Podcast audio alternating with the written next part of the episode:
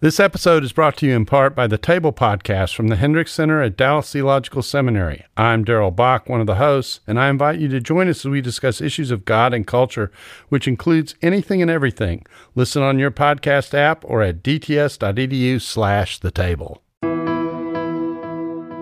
Reading as I'm describing it is not to be thought of as a luxury, but I think ultimately should be thought of as a vocational responsibility. Hi, I'm Karl Vaters, and welcome to The Church Lobby, Conversations on Faith and Ministry. My guest for this episode is Austin Carty, and we'll be talking about why reading matters for ministry. Austin is the pastor of Boulevard Baptist Church, a small congregation in Anderson, South Carolina.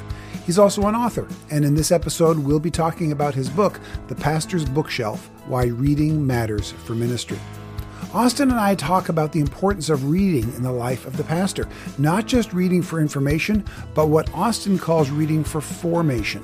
We'll cover topics like how long-form reading brings so many positive influences into our lives and ministry, the importance of reading many types of books, not just works of theology and leadership, how reading helps us become more mature, more wise, and more caring, and how reading the Bible with a sense of wonder helps to embed its truths into our lives. And don't forget to stick around when the interview is done. I'll come back with an overview of the content and some practical takeaways.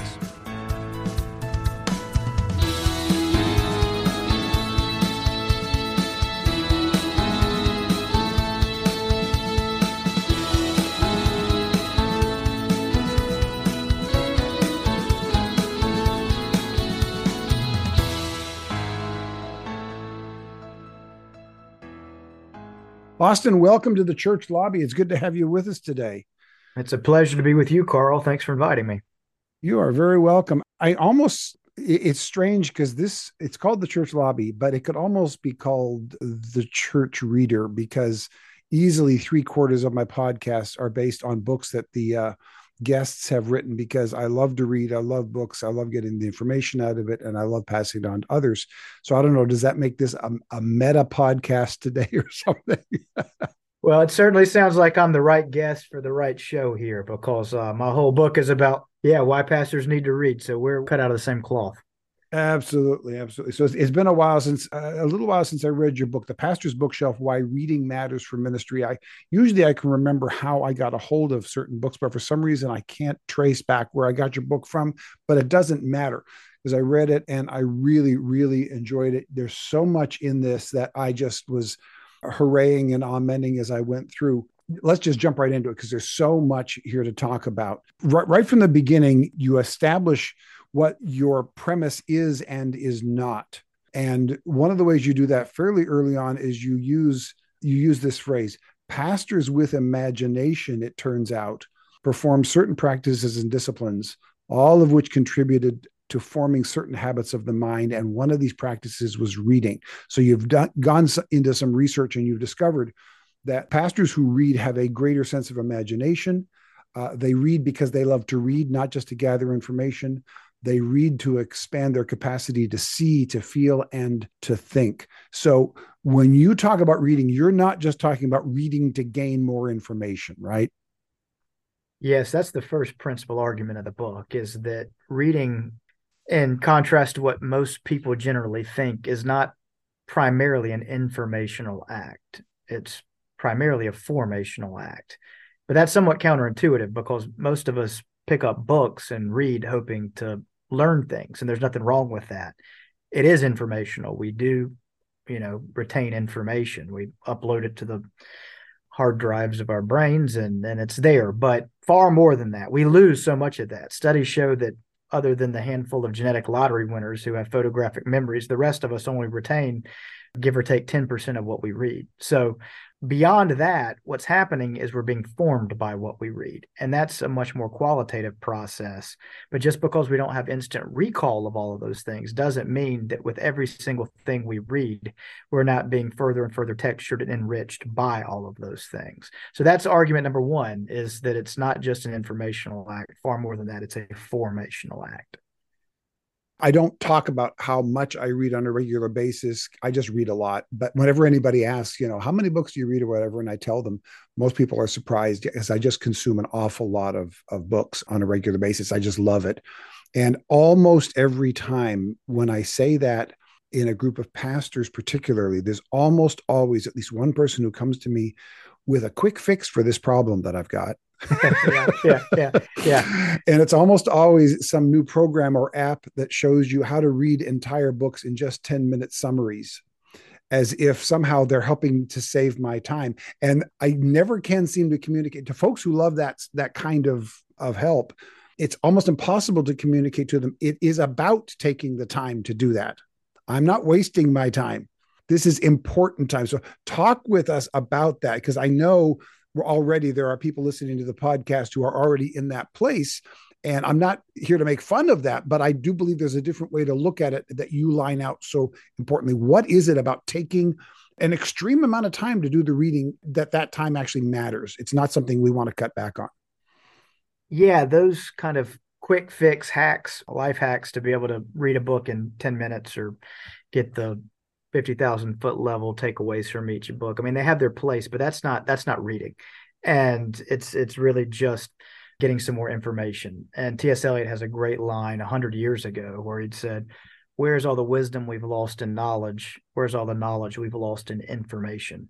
So just having a lot of information is not the same thing as being knowledgeable, nor is being knowledgeable the same thing as being wise.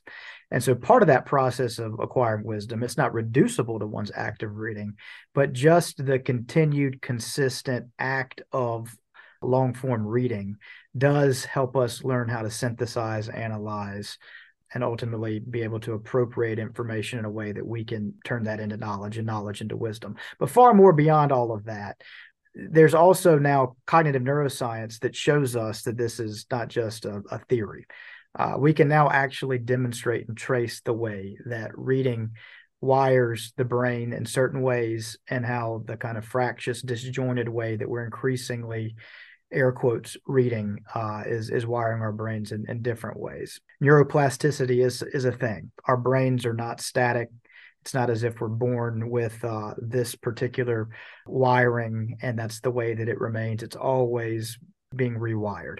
And certain activities that we do uh, can cause us to become more patient. They can cause us to become more thoughtful. They can cause us to become more empathetic. They can cause us to become more loving. And reading, interestingly enough, has been shown to correspond with uh, nerve and brain centers that uh, light up uh, in reaction to all of those things I just named. Whereas the ways that we're right now taking in information, while it might make us be folks who are prone to to moving faster, it also it makes us more distracted. It makes us more anxious. It makes us more hostile, more quickly enraged or angered. And so those things are not just theoretical. They've, they've been demonstrated. So to, to think that reading is just simply getting the highlights out of a book and therefore you've read the book is to misunderstand fundamentally what, what reading is, because it's not just about getting the information. It's about what's happening to the person doing the reading while he or she is taking it in. As you said, we only retain about ten percent informationally of what we read.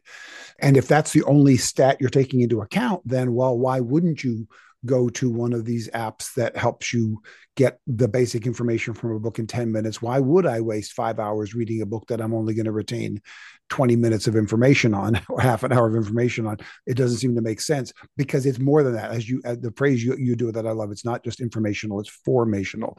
That one hour of reading deep into a single book is so much different than one hour of scrolling through text-based social media and stuff on my phone. One hour is formative and healthy, and the other one is deformative and unhealthy. It's, it's that extreme in the difference, isn't it? It It is that extreme. Again, that's not just your and my as book lovers theory. That's now been right. borne out. It's, it's, it's demonstrated. It's demonstrable. And, and one of the things about this is you just have to trust that this ultimately is happening to you, because it's not something that on an hourly basis or even day to day you can see the you can't see the way that it's building up or way that it's accruing, but it does it it builds up at compound interest. Fred Craddock, the famous preacher, referred to this with reading, in fact, as building the reservoir. And so as we're reading, we're building this reservoir. But again, only ten percent of that is in the reservoir in a way that we know it's there. But nonetheless, it's there. And so it colors everything we're doing as as pastors. I mean, th- this is true, by the way, for folks in any vocation. I've mapped it on specifically to being a pastor uh, because I think it really obtains to what it, what it means to be a pastor. But this is true regardless. The stuff that we take in as committed, wide readers will begin to show up in all spheres of our lives, but certainly as ministers. And one of the ways that I think about that specifically is pastoral caregiving. And here's one place where fiction is particularly rich, uh, but nonfiction as well. We go visit members, we go to the hospital, we go to their homes, wherever it is and under what circumstances it might be that we're going to visit with them. Very seldom can we know for sure when we've walked away, oh, well, I was uh, enriched as a pastoral caregiver there because I read that book or because I came upon that thing. But there are times that then one can reflect and realize there was some way that we as pastoral caregivers who read understood something deeper about the human condition, or there was some kind of hidden just recognition of something we saw there that was a tool that had been sharpened for us by our reading. But we could have never known that that was the case. And when you sit down to write a sermon, the thing that I always tell folks that talk to me about this and that are interested in being pastor readers and want to know about how it will impact their ministry and preaching is the thing they tend to ask about first. I say, yes, it will. It absolutely will, but you have to trust it. It can't start with, I've just read this book and I want to shoehorn in this quote that I really like. You can't start that way. The way that this works is you start with the text, the gospel text, and you prayerfully consider what it is that the Holy Spirit's wanting to say.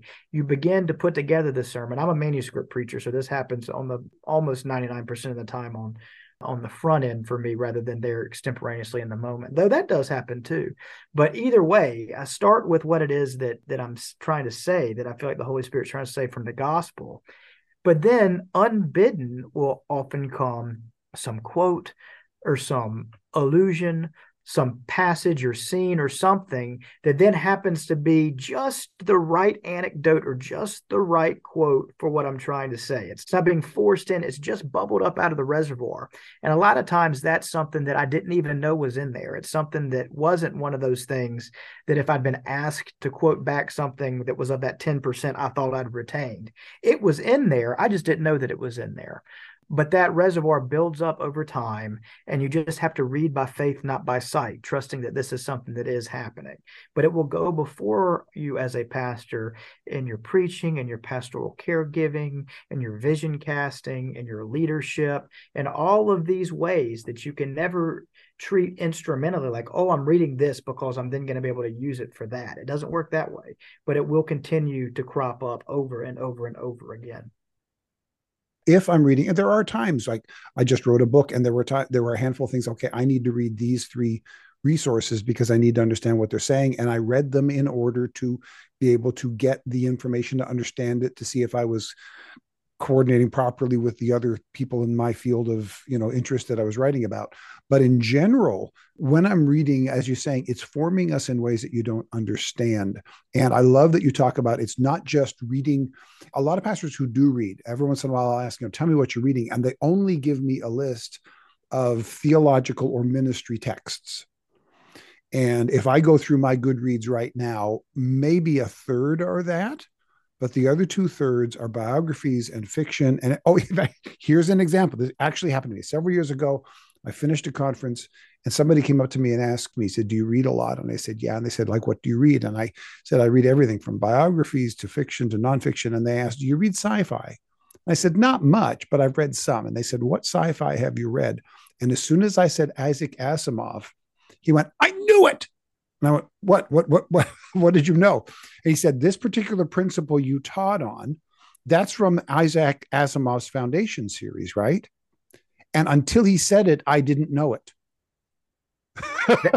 Carl, that, that's, that's a great anecdote. That's exactly what I'm saying about these things yeah. that are in the reservoir, because far more often will it be that you realize long after the fact, if ever, that something that you've done as a pastor, again, whether it's preaching or whether it's what you offered in a pastoral care session, how that was colored by your reading, far more often you just don't know or realize long after the fact, rather than it be something that you know immediately was influenced by that.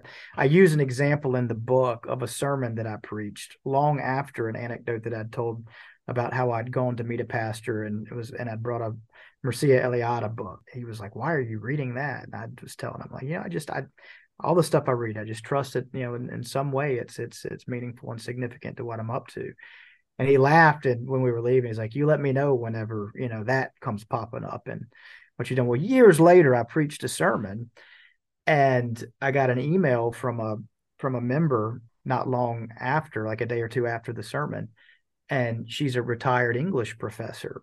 She wrote to me talking about how she had heard echoes of Mircea Eliade and what I had, had just preached, and actually cited the book that I had been reading that day. And I think she was probably right, but there was not, that was not intentional. It wasn't conscious on my part that anything that I'd read there was going to find its way into that sermon. And that kind of thing has happened to me so many times. And your example of that is spot on, because that's the way these things work when you read a lot.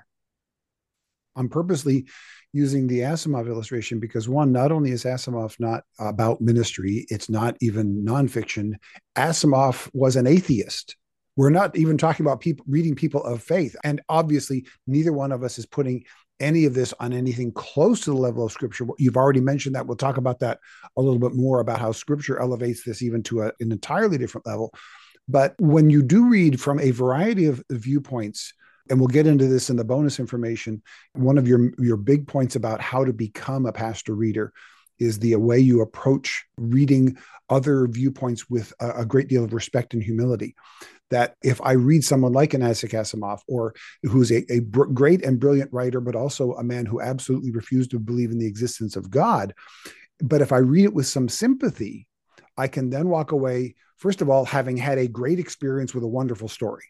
Secondly, with something that just lodges in there where I have a little more sympathy, a little more understanding, a little more patience, the next time I happen to run into someone who comes from a similar philosophical background to Isaac Asimov and is an atheist, and I don't just jump to it with the latest three points that I read off of the latest anger blog, but in fact, we can have a conversation where they feel heard because they are being heard, and all of the stuff that I've been taking in through reading gives me a better sense of being able to do that with people. How is it that reading deeply by myself helps me make better human connections? There's so many ways, and, and you just touched on one of the principal ones, which is that when we read charitably from perspectives that are different than ours, it heightens our capacity to be able to then minister to and engage folks who are coming at life and reality from wildly different perspectives, and we're able to do that not anxiously. I think that one of the real opportunities that we have as ministers right now in a really just polarized, fractious climate, uh, like you talked about the anger blogs, we all know that the algorithms and the, the the financial incentives on social media are, you know, driven to try to produce the kind of emotions that elicit the highest dopamine secretions, and, yeah. and unfortunately, those things are, you know, rage and, and anger and. And none of us are above any of that stuff. I mean, we we we can get involved in all those things cyclically, and and so as pastors, this is the mission field that we're moving around around in now. And Christians are certainly not above it. In many cases, we're the worst purveyors of it, I'm sorry to say. And so we as pastors have this opportunity to be able to speak on things that are very charged for some folks, and be able to understand complexity and, and offer nuance. And that certainly doesn't mean that we're people without convictions or without perspectives. We are that, but we we we are able to then speak much more charitably and generously about all manner of things under the sun. And there's nothing controversial in the world that is not also complex. If it were simple and clear, then it wouldn't it wouldn't be controversial. And and to, to pretend otherwise is to court not being a serious person, in my opinion. And so it's it's important to be generous with other perspectives, because that way we're able uh, to talk to and help people think through, and then present our perspective and, and present the gospel in a much layered and rich and kind of focused and precise way. There's nothing controversial that is not also complex. I love the way you phrase that. I want to get into a moment of, into some of the ways that people we can help people become readers who aren't readers, who maybe at this point be feeling, they might be feeling frustrated or even guilty over the fact that they don't read a lot. But before I do that, you quote Tim Keller at one point, and he he lays out something that, that I've heard in similar ways, but I think the way he phrases it is really well, and why, it's why you used it. What he says is, when you read one thinker, you become a clone. Two thinkers, you become confused.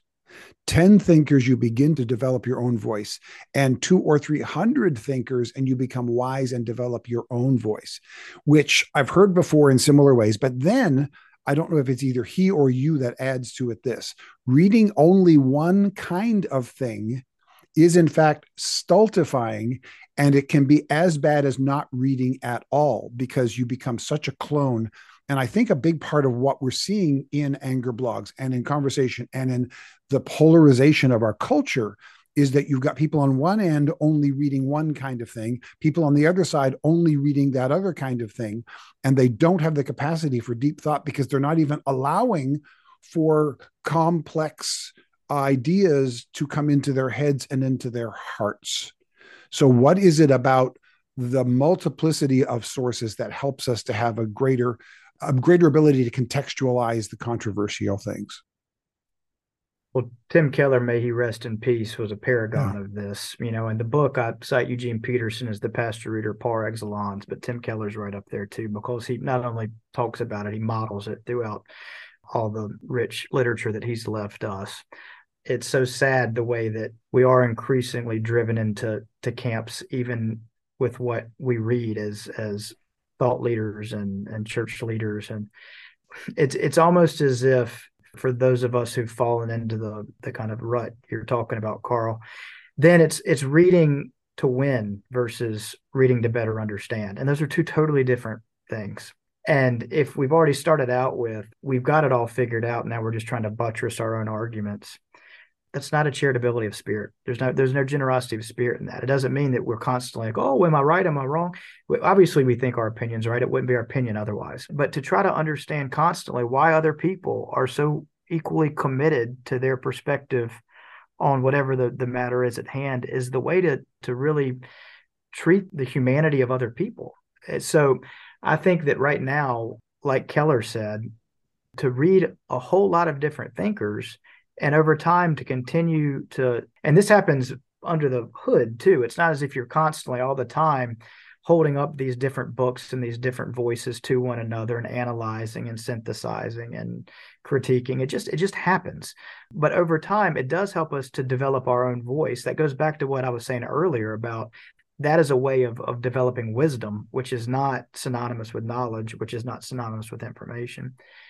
And it enables us to be these pastoral caregivers who, like a Tim Keller, like a Eugene Peterson, like so many uh, pastors we could cite, were generous and gentle and uh, not quickly provoked people. And I really think that is what the mass of folks are hungering for right now, even if they don't know it. Uh, it might seem more appealing to have somebody who's standing up and and poking and prodding and provoking in the ways you want to hear. But as exciting as that is, something stands out about the people that are just more staid, more calm, have a level of presence, because it suggests a kind of wisdom that's been won through hard experience. Craig Barnes, the, the former president of Princeton Seminary, has several great books. He refers to this as gravitas, the aspect of the soul that has weight, that has gravity, that you just sense on someone. And in, in one of Eugene Peterson's books, he references a line from Melville's Mo- Moby Dick, where he talks about the importance of the harpooner on a whaling ship. While everybody else is running about frenzied, going about everything, he's really calm and has to can't be excitable and must be precise and is calm. And it says he, what ensures the efficiency of the dart. He must rise from restfulness, it says. And he suggests that that's what pastors ought to be able to do. And I completely concur. And that's another way of just getting at what I'm saying here, which is, and reading is the th- is, is one of the things that really helps us to be that kind of a harpooner, that when the rest of the world is running around on the deck, frenzied and trying to figure out how to topple the whale, the harpooner is the one sitting there quietly, calmly poised, waiting for just the right moment, Uh, but we can't just tell ourselves we want to be like that. We have to do things that actively develop that capacity within ourselves. Uh, and reading is one of those things. And now a short break to talk about something else. If you like the content you're hearing, here are two things you can do for us. First, forward this podcast to a friend. Second, consider becoming a financial supporter through Patreon, Venmo, or PayPal. Just go to karlvaters.com slash support. For as little as three dollars a month, you can help us put these resources into the hands of the ministries that need them the most. Our support link is in the show notes.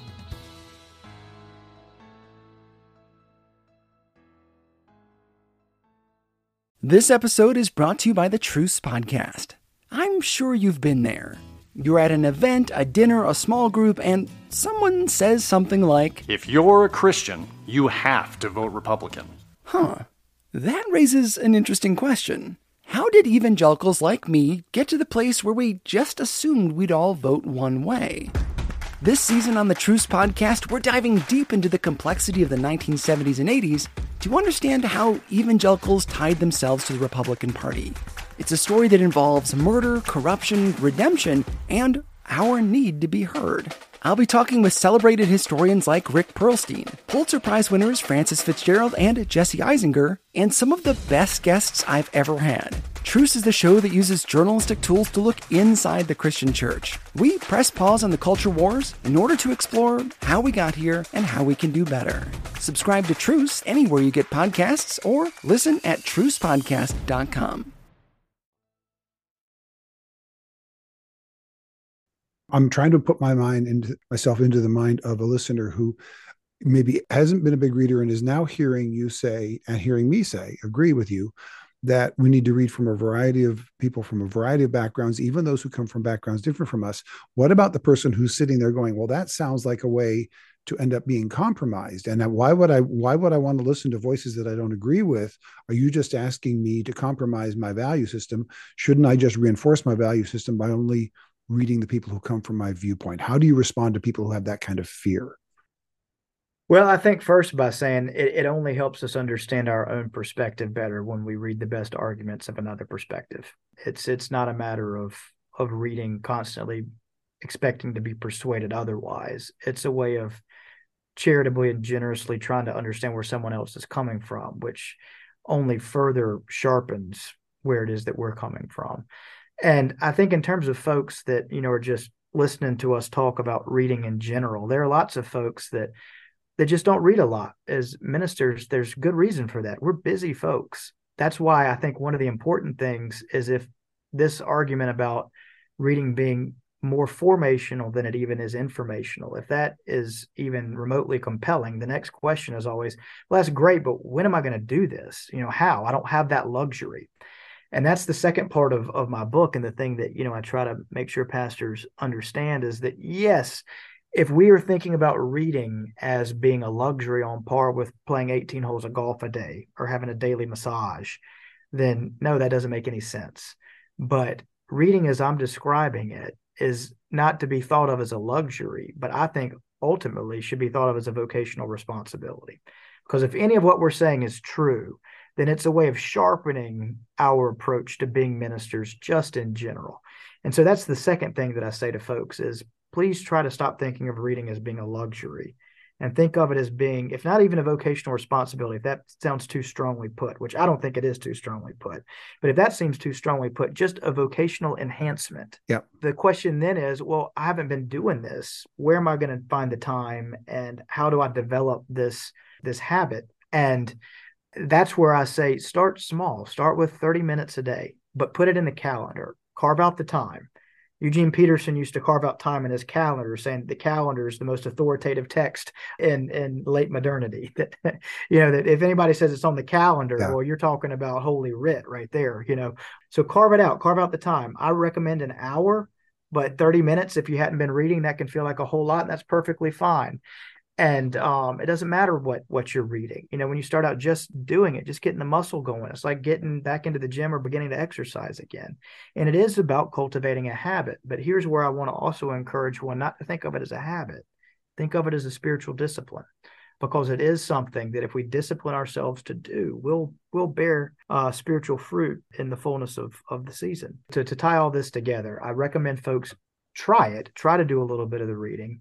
And as this begins to, to take hold, yes, venture perhaps into reading something that's not somebody who's just directly aligned with with us and, and the way that we see whatever the manner of thing we're talking about is, but read it not so as to say, well, is this person going to going to convince me otherwise, but read it just to say, what what is somebody else saying? And how can I be uh, a little bit more generous in recognizing that nobody would hold this position if there weren't uh, a counter argument that at least is compelling to a lot of people? Why is it that folks are seeing it this way?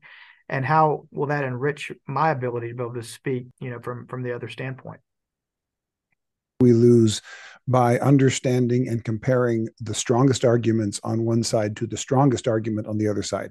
What we tend to do in anger blogs is we we try to present our strongest argument and their weakest argument, and that's just intellectually soft, at least, and dishonest at most, I think. Yeah, and let me add this too, because I think here's an important important aspect of this.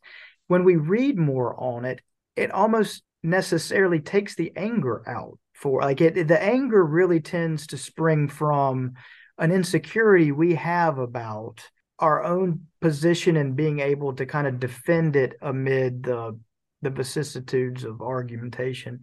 That once we've read more on, so once we understand something more, then we're calmer in the way that we tend to respond uh, and react. That's not That that's not a hard and fast inevitability, but I find more often than not, the things that I feel that I have a better hold on are the things that I feel less anxious about and am much more calm in being able to register my own disagreement over against. If you're going around going, I don't know how anybody could possibly believe in, and then you name something that half of the country believes in, well, if you don't possibly know how they could, then find out how they could.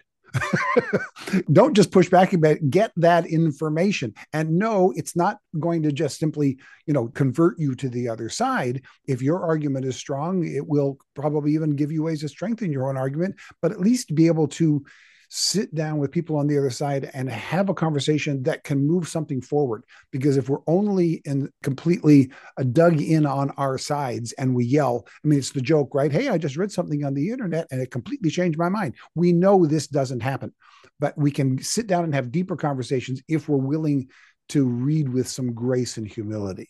Yeah. We've touched on two or three, but to remind everybody, we are going to do bonus material for this. And the bonus material is going to cover your five takeaways on how to become a pastor reader. So if you're not one right now and you want to get better at this, the bonus material will help. You can get the bonus material really simply. All you have to do is you can become a, a financial partner by going to karlvaters.com slash donate, or for free, you can subscribe to our free newsletter at karlvaters.com slash subscribe. Then every single week on Friday, when you get the free newsletter, you will also get the code to go to all of the bonus material for all of the podcasts and get that. And for this one, again, it's going to be five takeaways from Austin about how to become a pastor reader. But before we get to the lightning round, I do want to close with something that is essential and important for us, especially as ministers, with how to approach scripture reading. This is absolutely the essential. Obviously, the, the, the one thing that I think everybody's going to agree on on this one is we've got to be better at reading scripture. You actually referenced it a little bit earlier, that you never start a sermon or a quote or an image or an allusion from literature. You start with the gospel point you intend to convey. And then, because you're widely read and not narrowly read, these other ways of expressing it just kind of seep into your study and end up coming out in ways that bring a depth and a richness to it. One of the quotes you use is this: I read the Bible not only for instruction and devotional purposes, but also for the purposes of embeddedness and wonder. Let's talk about the, the importance of reading for embeddedness and wonder. I love both of those words. So talk us through both of them.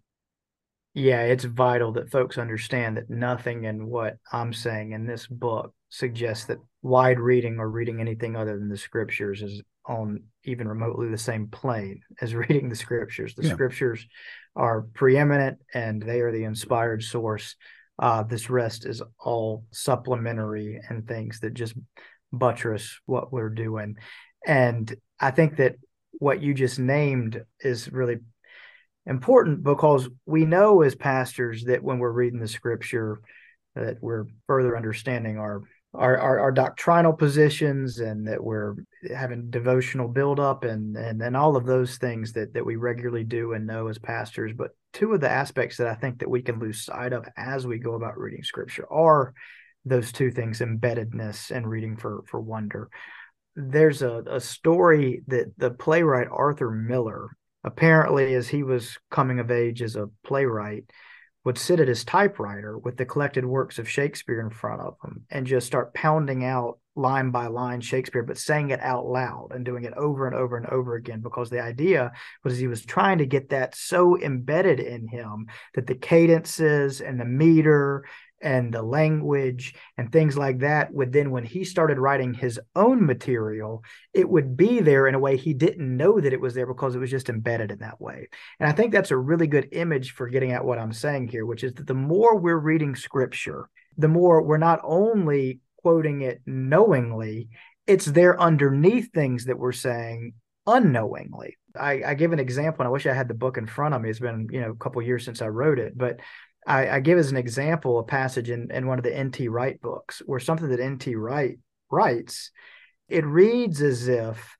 he didn't even realize at the time that he was quoting scripture about, about the importance of eating scripture and imbibing it. I, I need the quote in front of me, but it was a really good example of somebody whose life is clearly so deeply has been so deeply embedded in scripture, or dripped in scripture, that it's embedded in a way that it becomes the lingua franca out of which he himself is writing. And that I am, am, am trying to persuade pastors is what happens when we just read the scripture over and over and over again, is that the imagery and the language and the cadences and things like that, they crop up without our even knowing it. But that can't happen if we're not reading it a lot.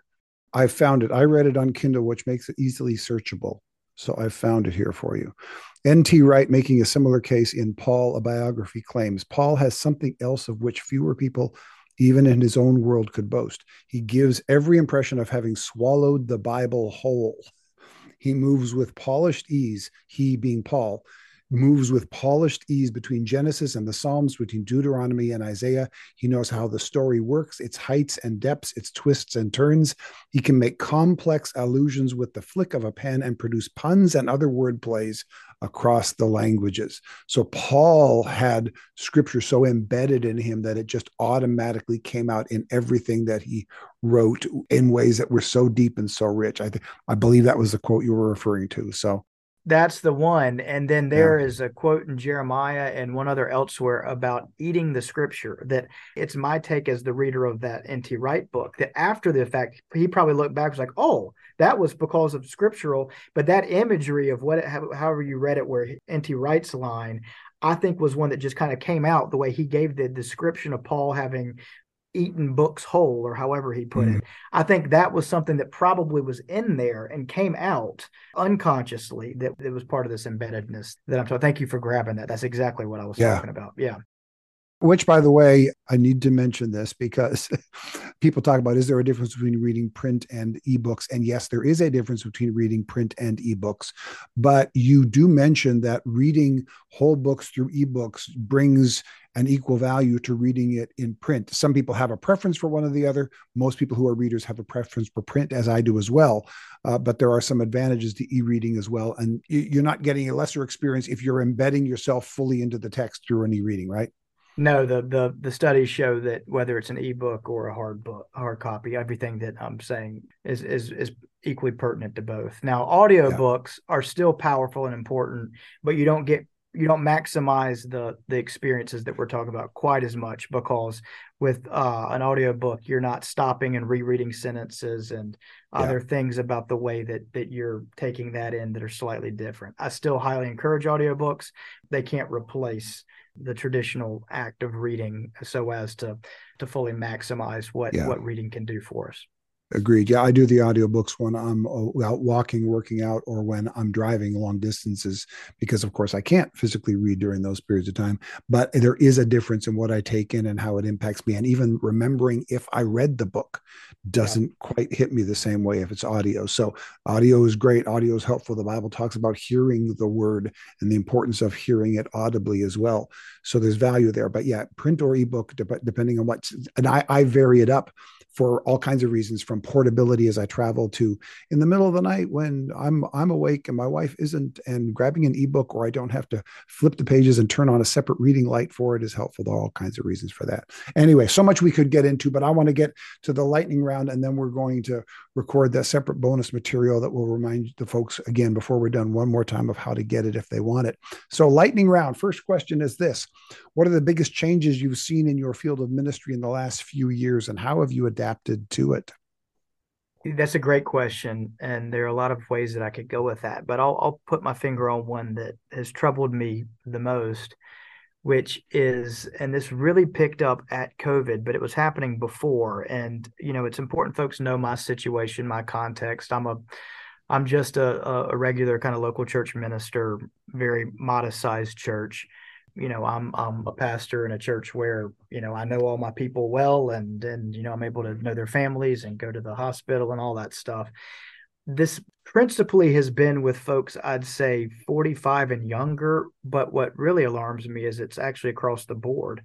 I noticed that folks were less apt to, if there was a need for prayer, call the church and let us know. Like if somebody was sick, or if, if if somebody had been hospitalized, or that forever has been just an immediate instinctive response. And with generations of folks my age and down, I'm forty-two now, it seems that while folks think it's wonderful if you're going to pray for them, it's less an immediate thought, oh, I'm going to call the pastor, I'm going to call the church so that they'll be praying. And that suggests for me that we've turned further corner in terms of understanding prayer as just fully instrumental in value. Like, well, yeah, it may be nice for us if the pastor prayed, but what's the pastor really going to be able to do? We won't bother him with, with that. And so I've had to several different times, you know, just say to our, our church family, please, if there's anything happening, let us know. Call the church office. Let us know. We want to be able to pray. We want to be able to be responsive and there. Uh, and it doesn't have to be some, I mean, if somebody's in a big accident or there's something really awful going on, yes, they still call. But it's, it's, it's those other things that I've noticed people are less apt to just in a, in an immediate response kind of way, reach out and let the church know. And that signals to me a further incursion of a, of a modern idea that what's prayer really going to do? It's going to do a lot. And may, maybe even part of the whole less frequent attendance, too, where people don't see their relationship with the body of Christ as an essential component to their faith as, as it used to be seen anymore. So, yeah, I've seen that as well. That's an interesting take. Yeah. Second question, what free resource like an app or a website has helped you lately that you'd recommend for small church ministry?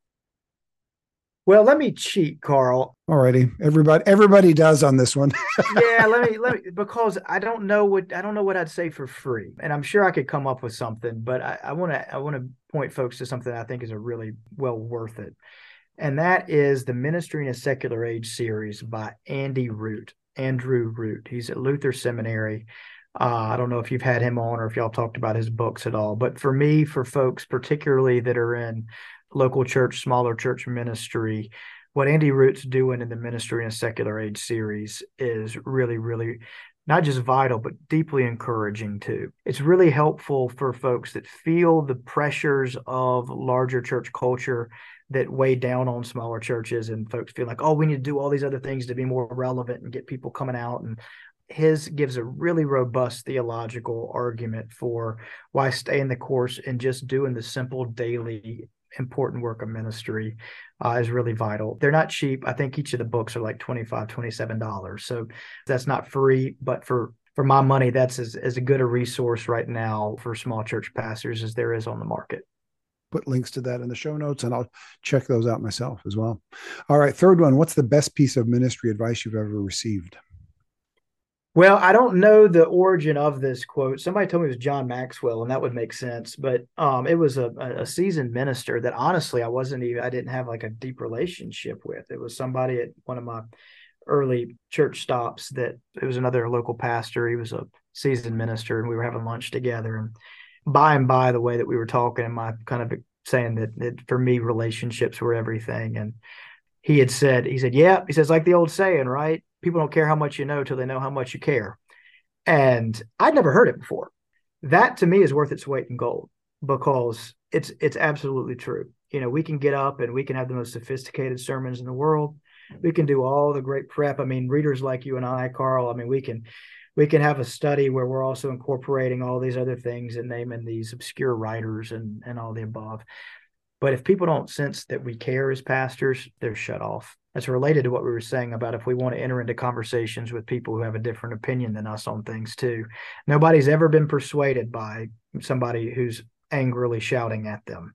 Doesn't matter how good the argument is. If the messenger is not one that's uh, softening up the one hearing, then it doesn't matter how good the argument is. So that's the best I've ever been given. Was uh, and if it was John Maxwell or whoever, that, that that saying's worth its weight in gold. Yeah, it's about as good as it gets. And Maxwell may have said it, but that was around long before Maxwell started writing. So yeah, that's great stuff. Number four, what's the funniest or weirdest thing you've ever seen in church? Oh, gracious. I've been doing this a minute, so I've seen some weird some weird things, and I'm sure some funny things too. And uh, oh my gracious. Well, I had a moment recently where I just got tickled, and I don't know why this is the one that's coming to me, but I'd been asked to serve communion in a service that was one of those services where lots of different pastors and lots of di- just a big, I, I don't want to be too specific on, but I was asked, I wasn't actually serving the elements. I was then supposed to do something that was going to be flanking where they were, but it, it ultimately didn't get explained what my role or the person kind of symmetrically on the other side of the sanctuary from me was. So folks come and they take their their communion, and then they get done, but they then have to walk past me, and then on the other side, the, the, the other pastor. And we look like we're kind of bouncers for a communion moment that nobody can figure out why we're just kind of pointlessly standing there. And and I'm over there just kind of giggling to myself, like, man, I look like an idiot. Like, everybody's wondering, I got to be wondering, like, who is this pastor? Why did he walk up here? And like, why is he standing here like this? And sure enough, one of the people that I do know comes through and comes and kind of gives me a hug and wishes me, like, what are you doing right now? You know, and I just, I don't know why, Karl. Like, it's like, you know, sometimes when suddenly you become a thirteen-year-old again, you you just, you you can't help it. I just, and so I just got tickled, and I'm up there in front of everybody, and I've got tears running down my face because he the, in the, the middle of communion, spoke, in the middle of communion, and, and because the person spoke exactly how I assumed yeah, I yeah. looked. It's like, what what are you doing up here? So that's the first thing that comes to mind. And then recently, this now comes to mind too. But we had a had a member who, and this is classic like Barney Fife right here, a, a member who had quite clearly fallen asleep, you know, in one of the front rows, was snoring, you know, fairly, fairly loudly, and which is completely fine. That's, that's totally fine. But then when coming through at the receiving line, told me how wonderful my sermon was, you know, I couldn't help but get laughed and talk to my wife about it afterwards, because it had been so clear to everybody uh, that he had not heard the sermon, but didn't stop him from kindly telling me what a great job I'd done that morning. So that, those are the two things that come to mind. Yeah. That's one of those times where you got to respond. Did you love the part where I talked about the alligators? Oh, yeah. It didn't talk about alligators at all. Yeah, yeah, yeah. Right, right, right, right. Thank you for this. We are going to go uh, very immediately into the bonus content. We're going to talk some pract- five takeaways, five practical steps if you are not a reader as a pastor, how to become a pastor reader. So we're going to get there. But in the meantime, uh, how can people find you online if they want to reach out and get any more from you? That's actually a hard a hard thing to answer. I am I'm technically on Twitter, but I don't really ever check it. Part of my understanding is my role is I'm I'm increasingly unimpressed with social media. I really do see myself as just kind of a local small church minister. And so email me, a carty at boulevard baptist dot com. That's the best way to get in touch with me. I mean, the book's available, you know, you can go to Amazon or wherever online to find it. I do have Facebook too, but Facebook and Twitter, I mean, I'll go weeks at a time without even going to look at. I don't have a website. I'm right there in the trenches with everybody else doing this. There's nothing significant about my ministry. I was really, really fortunate that I got to write this book. I don't have any big platform. If any of this was, if any of it was resonant, I'd love to hear from you. But the best way is just send me an email, and I'd love to chat with you.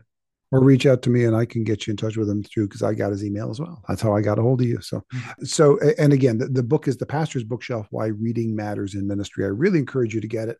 and stick around for the bonus content. Again, if you want to get the bonus content, karlvaters.com slash support. If you want to become a supporter and you get all of the free, all of that content, or for free, the weekly newsletter that comes out every Friday by going to karlvaters.com slash subscribe. Either way, you'll get the code for all the bonus content for this and all of our other podcasts. But thanks again, Austin, for being with us. Love your information, love your heart about this. And I really hope that we're able to increase uh, not just the amount of reading, but the value of reading that pastors get because of this. I appreciate it. Thanks. Oh, what a joy, Karl. Thanks so much. As you can tell, this subject is near to my heart. I love books. I love what reading does for me and for those to whom I minister. My key takeaways from this conversation include how deeply reading enlarges not just our knowledge of subjects, but our capacity to grow and minister, especially when we're reading at a deep level. I love also how we saw that it's important to read the best of other subjects. We're not reading to win arguments. We're reading to enhance our understanding and to give us pathways to ministry. And I love that Austin emphasizes how important it is to take reading seriously. It's not a luxury. It's not something that I squeeze in or around ministry. It's not an exception to my ministry. It's an essential aspect of growing in life, in faith, and in ministry. Plus, I want to take a moment to talk about a point that wasn't in the interview, but that I've been pondering ever since. God thinks reading is so important that when He decided to give us a way to understand Him better and to grasp our relationship with Him more deeply, how did He give it to us? He gave it to us in the form of writing in the Bible so that we can pick it up and we could read it. That gives you just some understanding of the importance that reading is in our relationship with God. So, if you want to get more from Austin than what's in this particular podcast, you can also support us at karlvaters.com slash support or get the free weekly newsletter at karlvaters.com slash subscribe. All supporters, all subscribers will get the private code to gain access to all of our bonus material, including the bonus content that I recorded with Austin about how to become a pastor reader. This episode was produced by Veronica Beaver. It was edited by Phil Vaters. Original theme music was written and performed by Jack Wilkins of jack wilkins music dot com. The graphic design is by Solomon Joy. And me, I'm Karl Vaters, and I hope to talk with you again in the church lobby.